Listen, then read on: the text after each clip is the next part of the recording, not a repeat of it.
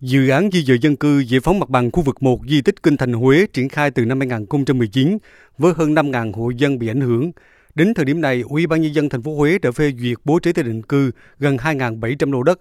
Các hộ dân đã bốc thăm nhận gần 2.500 lô, còn hơn 200 lô chưa nhận.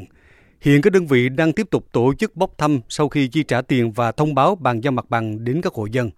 Để triển khai thực hiện dự án di dời dân cư giải phóng mặt bằng khu vực 1 Kinh Thành Huế, tỉnh Thừa Thiên Huế bố trí nguồn kinh phí 1.880 tỷ đồng. Khoản tiền này là tổng kinh phí được Thủ tướng Chính phủ phê duyệt tại khung chính sách thực hiện giai đoạn 1 tại các khu vực Thượng Thành, Eo Bầu, Hồ Thành Hào và tuyến Phong Lộ. Riêng tại khu vực Đằng Xã Tắc, phường Thuận Hòa, thành phố Huế có hơn 800 hộ, gồm hơn 400 hộ chính và 400 hộ phụ. Đến nay, Ủy ban nhân dân thành phố Huế đã phê duyệt hơn 250 tỷ đồng, bố trí hơn 400 lô đất tái định cư. Đến nay, các đơn vị đã chi trả cho các hộ dân gần 90 tỷ đồng và hơn 100 hộ đã bàn giao mặt bằng, đạt 27%. Ông Đỗ Khắc Hùng ở tổ 11 khu tập thể Xã Tắc, phường Thuận Hòa, thành phố Huế cho rằng một trong những nguyên nhân dẫn đến việc chậm bàn giao mặt bằng là người dân so bì mức chênh lệch bồi thường, hỗ trợ về đất, tài sản gắn liền với đất và tái định cư so với các hộ dân di dời giai đoạn 1 khu vực Thượng Thành. Tôi là chấp hành cái chủ trương hoàn toàn đồng tình ủng hộ, nhưng mà trong quá trình đền bù, người dân có những cái bức xúc thì đề nghị Ủy ban thành phố, Ủy ban tỉnh tích cực giải quyết cho người dân cách thỏa đáng nhất, đền bù theo pháp luật chứ không đòi hỏi gì hơn. Vùng đất này quy hoạch là 35 năm thì không có cái cách gì để cho người dân người ta phát triển được hết. Cho nên chứ bây giờ áp đặt lại với cái giá rất thấp thế này thì là đi ra chỗ mới là người dân không đủ điều kiện để mà làm nhà lại. Hiện nay tại các khu vực nhiều hộ dân có diện tích đất thu hồi nhỏ, có nhiều nhân khẩu nên việc bố trí lô chính, lô phụ còn gặp nhiều vướng mắc. Gia đình bà Nguyễn Thị Anh Tuyết hơn 30 năm sống ở khu tập thể Xã Tắc, phường Thuận Hòa, thành phố Huế, có 5 nhân khẩu sống trong căn nhà 39 m2. Con gái đã lập gia đình nhưng vẫn sống chung do chưa có điều kiện làm nhà ở riêng. Bà Tuyết kiến nghị yêu cầu nhà nước xét lại cái hộ phụ cho con tôi. Các cháu là ăn ở trong nhà đầy đủ hết, có ủy ban, có chính quyền chứng kiến rồi, nhưng mà đến trừ vẫn chưa giải quyết.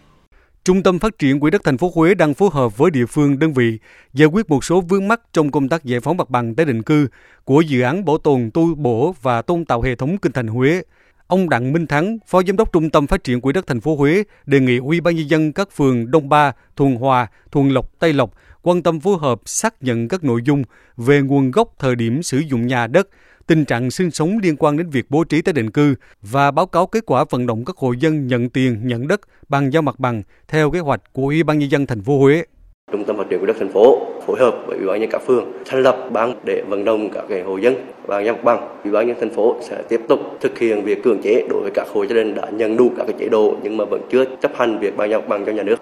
Tỉnh Thừa Thiên Huế đang xúc tiến mở rộng phạm vi đề án di dời dân cư giải phóng mặt bằng khu vực 1 di tích Kinh Thành Huế thuộc quần thể di tích Cố đô Huế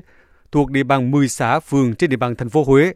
Phạm vi mở rộng gần 63 ha với khoảng 1.200 hộ dân. Sau khi được Chính phủ phê duyệt áp dụng khung chính sách để thực hiện giai đoạn 2 với kinh phí 664 tỷ đồng, Ủy ban nhân dân tỉnh Thừa Thiên Huế dự kiến triển khai đề án này vào cuối năm nay. Hiện các đơn vị địa phương đang hoàn thiện hạ tầng kỹ thuật khu dân cư phía Bắc, phường Hương Sơ với quy mô gần 84 ha, tạo quỹ đất hơn 4.000 lô để bố trí tái định cư cho các hộ dân.